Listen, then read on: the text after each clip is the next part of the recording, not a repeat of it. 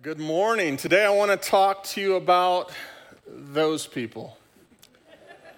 Now, just for fun, I want you to raise your hand if you think you might know what I'm talking about when I say those people.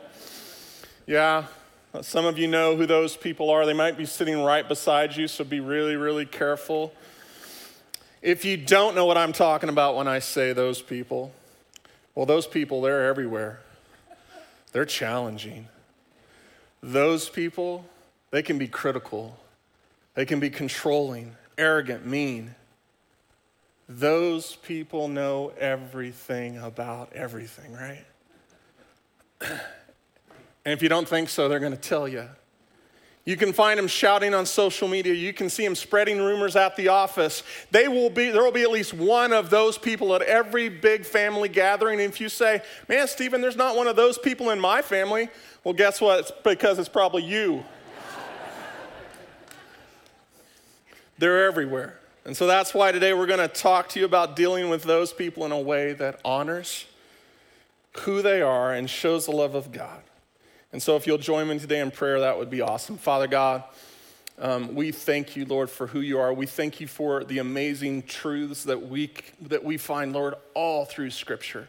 And we, Lord, we, we thank you that that truth never never is empty, it never returns void, but God, it, it, it, it gives us life and it gives us this roadmap that we're to follow. So, Lord, I pray today, as I come as your humble servant, Lord, I pray that you would use the words,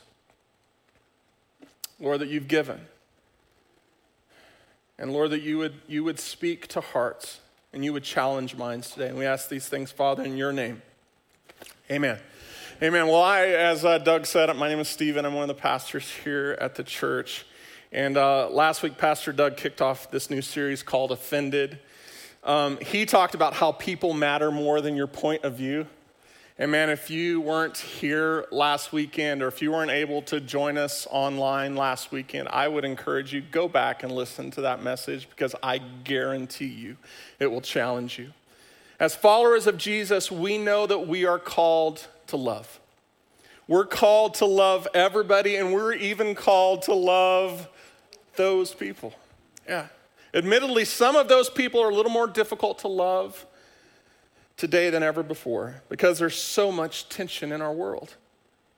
And if you find yourself like I do, easily frustrated or often offended, I want to let the words of Apostle Paul from Ephesians chapter 4, starting in verse 26, speak to your heart today. And we're going to read through this entire passage, starting in verse 26, and I'm just going to hit a few verses here. Ephesians 4 26, in your anger, do not sin. Do not let the sun go down while you're still angry, and do not give the devil a foothold. Verse 29, don't let any unwholesome talk come out of your mouth, but only what is helpful for building others up according to their needs, that it may benefit those who listen. Verse 31, get rid of all bitterness rage, anger, brawling, and slander, along with every form of malice. Scripture teaches us to be kind and compassionate to one another, forgiving each other, just as Christ forgave you. So let's start at the top, and we're going to work our way through this text today. The Word of God again says in verse 26 In your anger, do not sin. Don't let the sun go down while you're still angry, and do not give the devil a foothold. This verse is power packed. We could probably spend a few weeks just on this one specific verse, verse 26. In your anger, do not sin, which implies the fact that it must not be a sin to be angry. which I don't know about you, but that's really good news for me today. because chances are we might be angry, we might be offended. If you go out today anywhere and interact with people, you could be offended. If you go online and interact with people today, you could be offended. If, if you open a news app on your phone today, chances are you could be offended somewhere, somehow. And I try to remind myself that there is simply no win in being offended, there's no victory. I've never found my life becoming more joyful when I'm ticked off about what someone has said to me. My marriage has never gotten better when I'm angry at some injustice in the world. I've never gotten closer to God when I'm offended. And so, what do I need to remember? I need to remember that there is no win in living offended. But when it does happen, what do I do? Well, I tell myself this, and this is our main thought today. If you want to write it down, if you want to take notes this morning, my main thought is this being offended is inevitable, but living offended, it's a choice. Being offended is going to happen. It's probably going to happen often. Someone is going to offend you. You might not even get out of our parking lot today without finding yourself offended at someone. Being offended, it's, it's inevitable, but living offended is a choice. It's going to happen, but you still choose how to respond to that offense. And so we have to be really careful because if we hold on to anger, if we're always nurturing an offense, what we're actually doing is we're giving the devil, we're giving Satan, the father of lies, the prince of darkness, we're giving him what scripture calls a foothold in your life. Now, when I was in college, I, I loved to, to go rock climbing. And uh, there's a group of guys that we would go almost every weekend somewhere and, uh, and, and climb. And, and I remember being on a face of a rock and looking up at that rock and, and starting to figure out, okay, where are my hands gonna go? Looking for those handholds that I was going to be able to latch onto. Um, and, and even more important was looking down and seeing where my feet were going to go because, man, I, I knew how important it was for my feet to be in a good position because even as huge as my arms are, they weren't going to hold this amazing physique for very long, right? It wasn't going to happen. So, the most important part of my climb was always looking down at my feet because if my feet were in a good position, if my feet had a good foothold, man, that climb was going to go so much better. And I was going to feel better at the end of it. Now, I went back this week and I found a picture of, of some of those glory days. And so I wanted to show that to you this morning. Yeah. That is my face. That is not my body, nor am I, or have I ever climbed El Cap. Don't plan to, not gonna happen. but I was a happy, camp, happy climber, right? Happy climber. Yeah, awesome. I did some research this week on the word foothold. And what I found was the word was a little bit different than maybe what I just expressed. The word in the original language is topos. And this word literally means a place or a room. In other words, if you go on and live in your anger, you're, you're giving the devil a place in your heart. You're giving him room or a foothold to work on your life. And I don't know about you, but I don't want to give the devil any access to anything that matters to me. I don't want to give him access to my family. I don't want to give him access to my marriage. I don't want to give him access to my friends. I don't want to give him access to my church. But if we live in anger, if we harbor bitterness, and if we live easily offended, Scripture says you're giving our spiritual enemy access to your life. So, what do you think the enemy of our soul is going to do?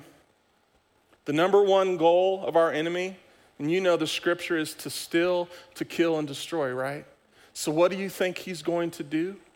Well, I think there are three things that he's going to try to do in our lives, and I call these the three dimensions of destruction. First, he's going to try and divide family, friends, and churches. And let's be real, if he wants to do that, it would be easier to do that today than ever before, right? All he has to do is get us talking about politics. Throw in some racial division with people with misunderstandings and toxic opinions, or bring up some vaccine stuff. Yeah, just throw that in. Or, it could completely destroy friendships, could completely divide families. And of course, our enemy is going to try to divide Christians. Because when Christ follower, followers are divided, they are weak and ineffective.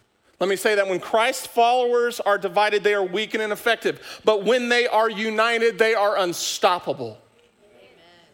Yes. Second, our enemy is going to distract.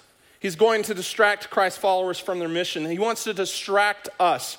He wants to get us arguing about anything, anything in our culture, get us to boycott a business, get us angry about some sin, get us complaining about the latest Netflix show that's on, and, and even more upset that, that our friends aren't as upset about it as we are, right?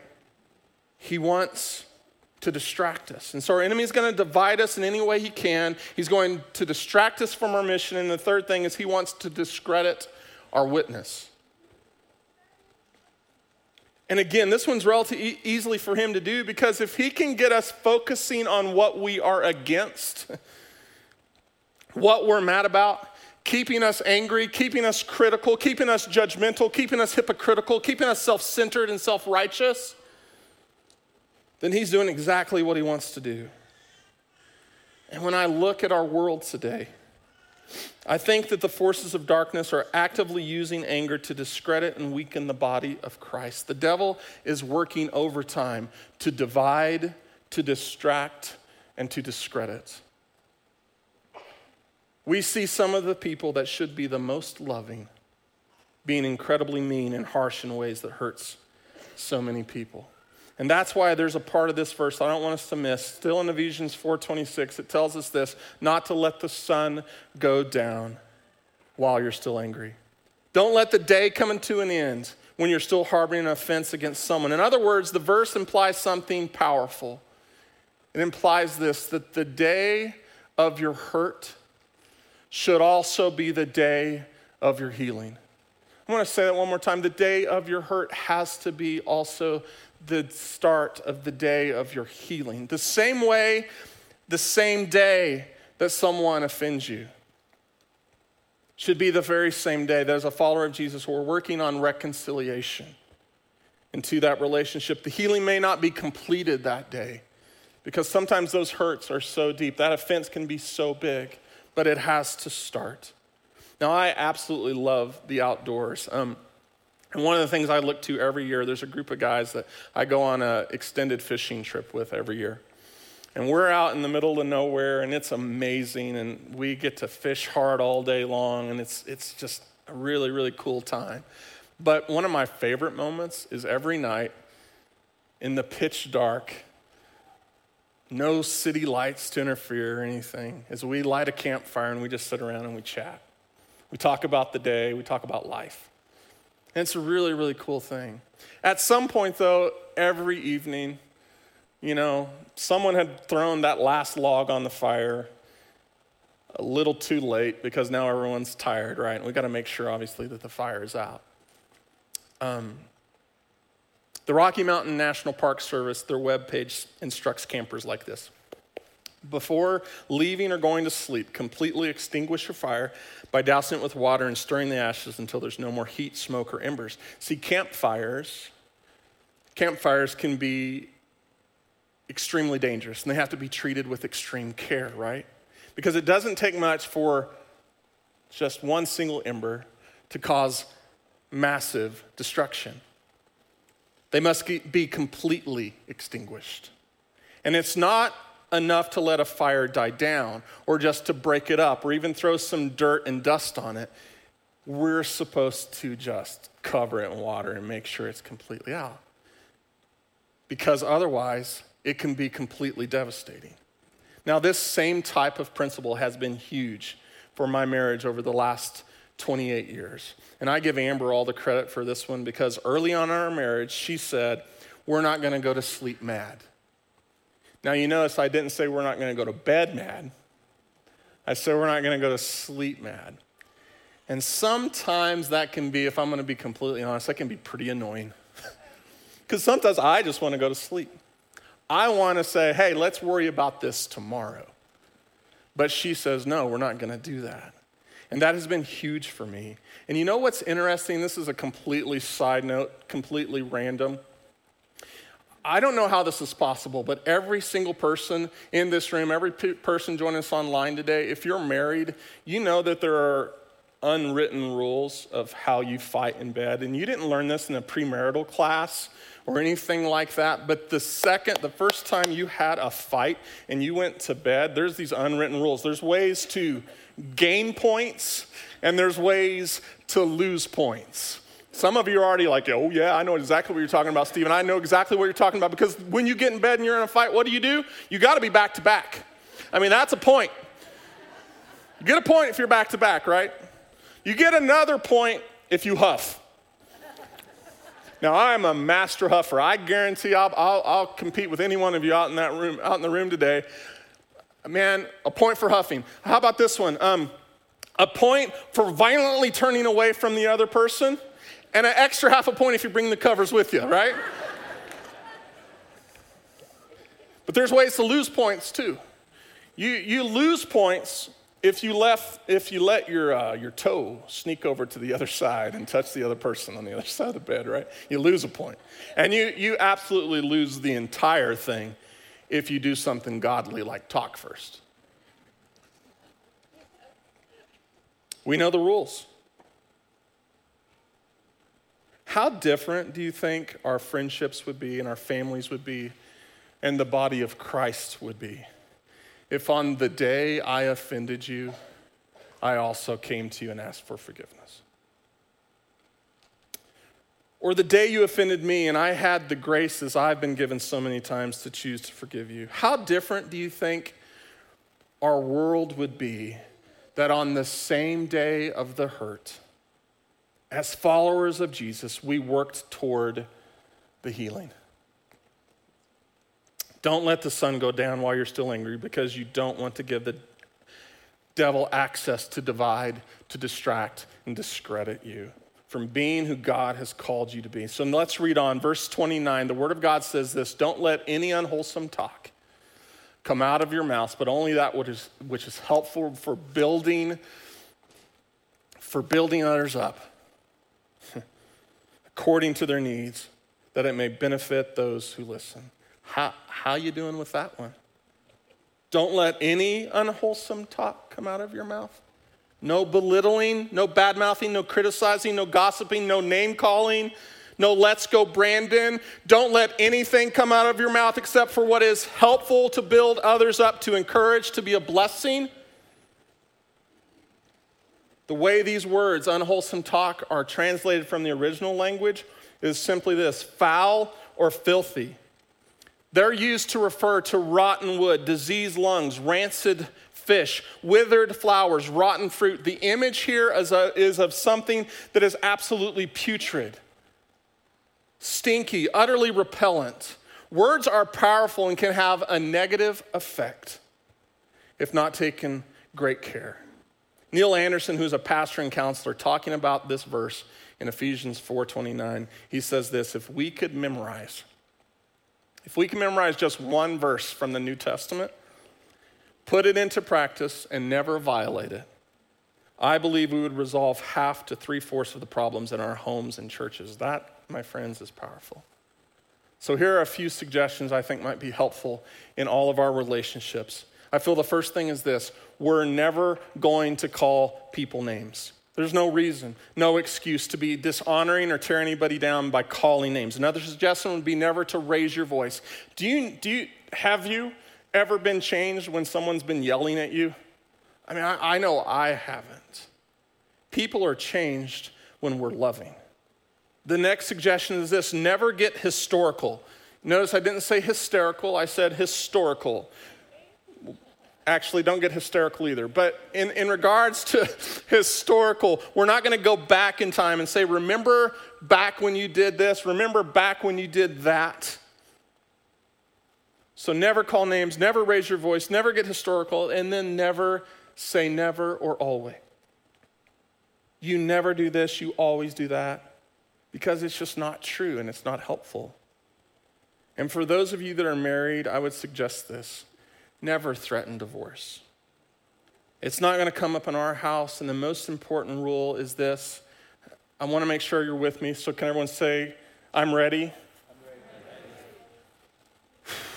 ready. okay, not real great. I think maybe 15% of you are ready. So, we're going to say it one more time. Say, I'm ready. I'm ready. Okay, here's the most important rule. Most important rule.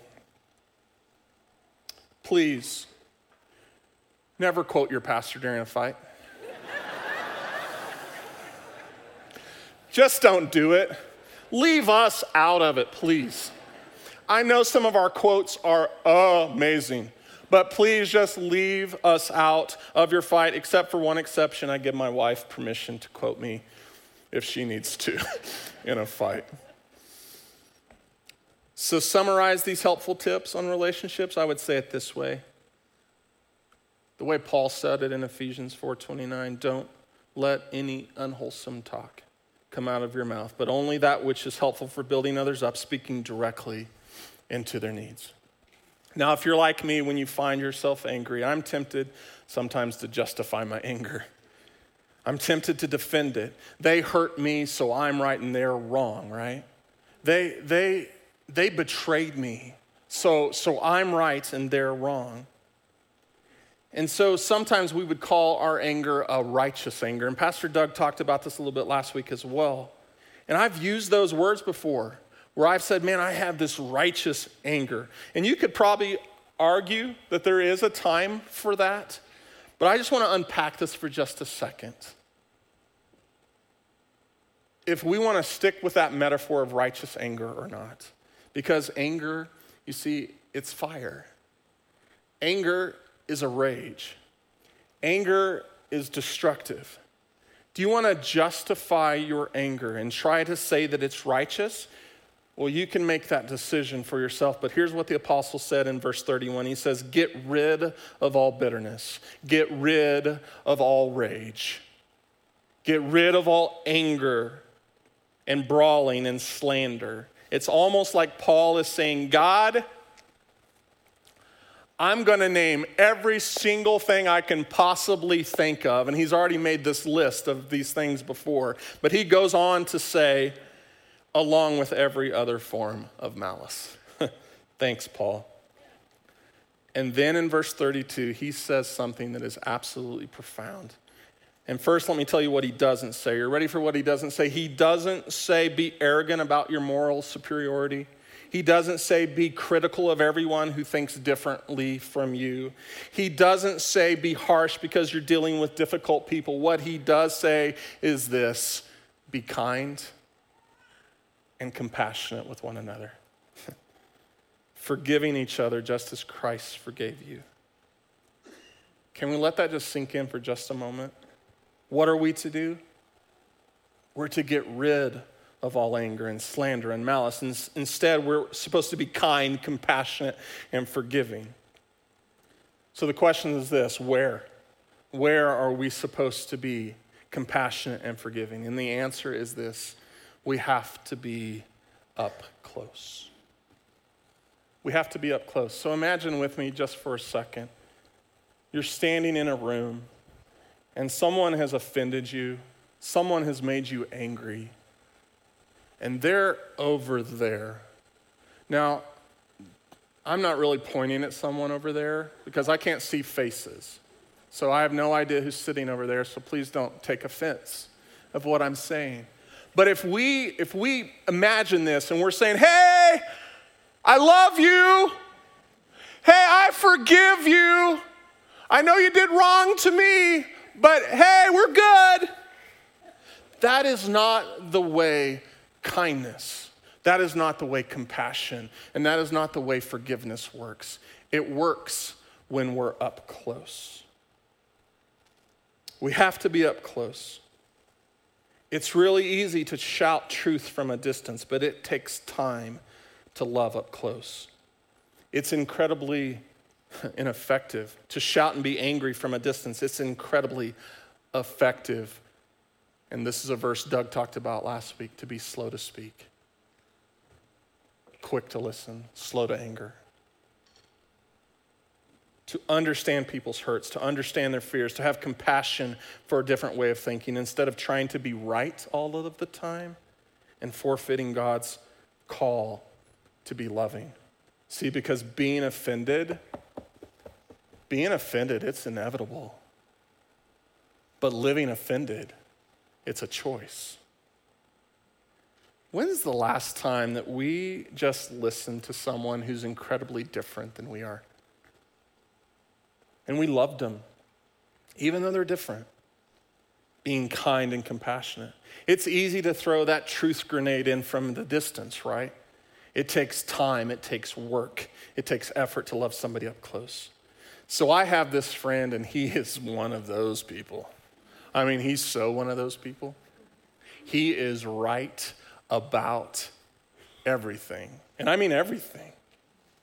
He's right about how church should be done. He's right about what theology is right and all what all churches are doing wrong. He knows how everybody should spend their money. He's right about how everybody should raise their kids. He knows what the government does wrong. He knows the truth about COVID, and his sources are right, and he listens to the right doctors and the right politicians.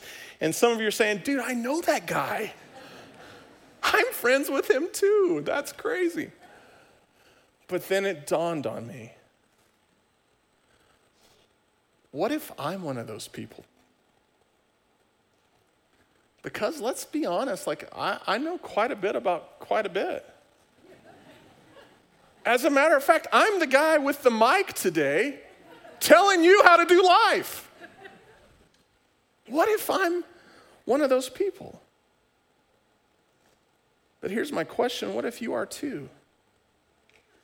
Because I can guarantee you this there's quite a bit of self righteousness in each one of us. And that's why it's incredibly important to pray a really dangerous prayer, a really humbling prayer. And it's found in Psalms 139, 23, and 24, where it says this Search me, God. Search me, God, and know my heart. Test me, God, and know my anxious thoughts. And then this part gets me God, see if there is any offensive way in me and lead me in the way of everlasting.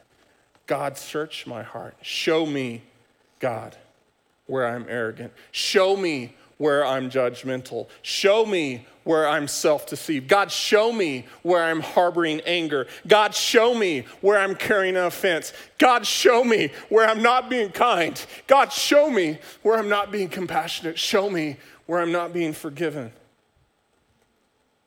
God, help me to get rid of all anger and malice and slander. Help me to be kind and compassionate because I don't want to give the devil a foothold in my life. I don't want to give the devil a foothold in my marriage. I don't want to give him a foothold in my family. I don't want to give him a foothold with my friends or in my church.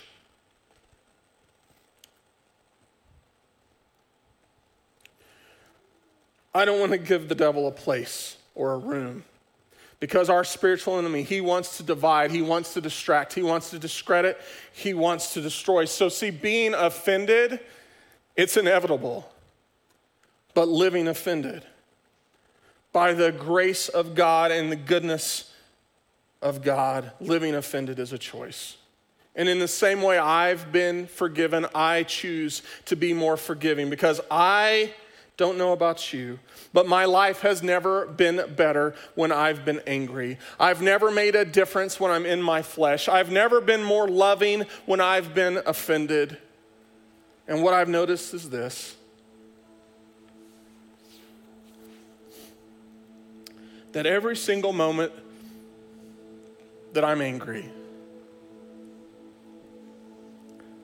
I lose a minute of joy every moment that I'm angry, I lose a minute of peace. Every moment that I'm angry, I lose an opportunity to be a light and a difference in someone's life that needs Jesus more than anything else. And that's why I know being offended, it's inevitable, it's going to happen, but living offended is a choice. And scripture tells us hey, if you do get angry, deal with it. Don't go to bed, take it before God, because we don't want to give the devil any room. We don't want to give him space in our lives. And as followers of Jesus, we have a higher calling. We're not just going to shout it from a distance, but we're going to get up close we're going to hurt with them. And you know how we're going to do that? We're going to be kind. We're going to be compassionate. We're going to forgive one another just as Jesus forgives us. And if we do that, we can keep the devil out. We can make a difference. Now, I would love to say that what I've been talking about today, that I have it down. I would love to say that I don't struggle, but can I be really honest with you this morning? I wasn't preaching to any of you today. I was preaching to me. I get so many of these principles wrong all the time. A few of you know a little bit of my story. But I grew up in a Christian home. Actually, my parents were both pastors and missionaries. And um, shortly after my dad retired, he was on a fishing trip. And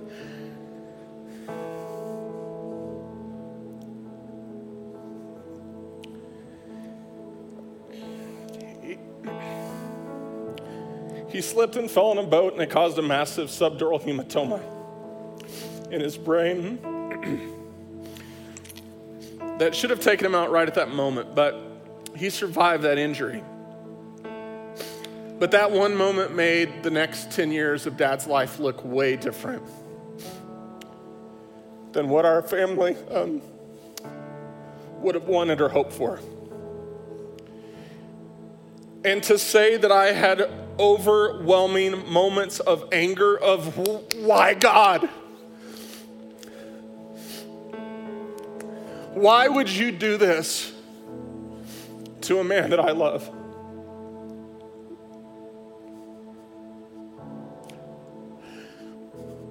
Why would you do this to someone that's your child? To a follower of Jesus? Why would you do this to someone that had made such an amazing difference in this world? Why, God?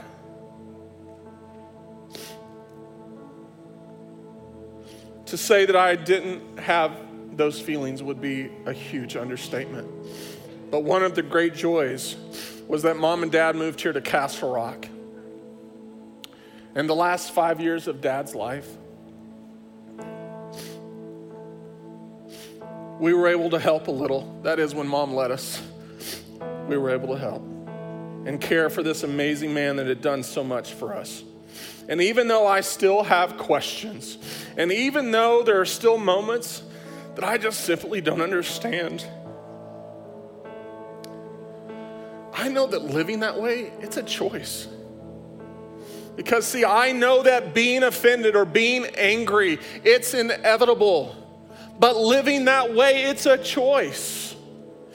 A divided world needs a united church. A dark world needs a people full of light. We're not going to let the sun go down while we're still angry. We're not going to let unwholesome talk come out of our mouth. We're only going to do what is helpful for building people up.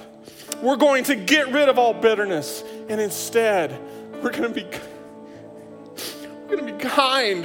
We're going to be compassionate. We're going to let God search our hearts. We're going to let Him direct our steps. Because we're not here to make a point, church. We're here to make a difference. And we make that difference with the love of Jesus.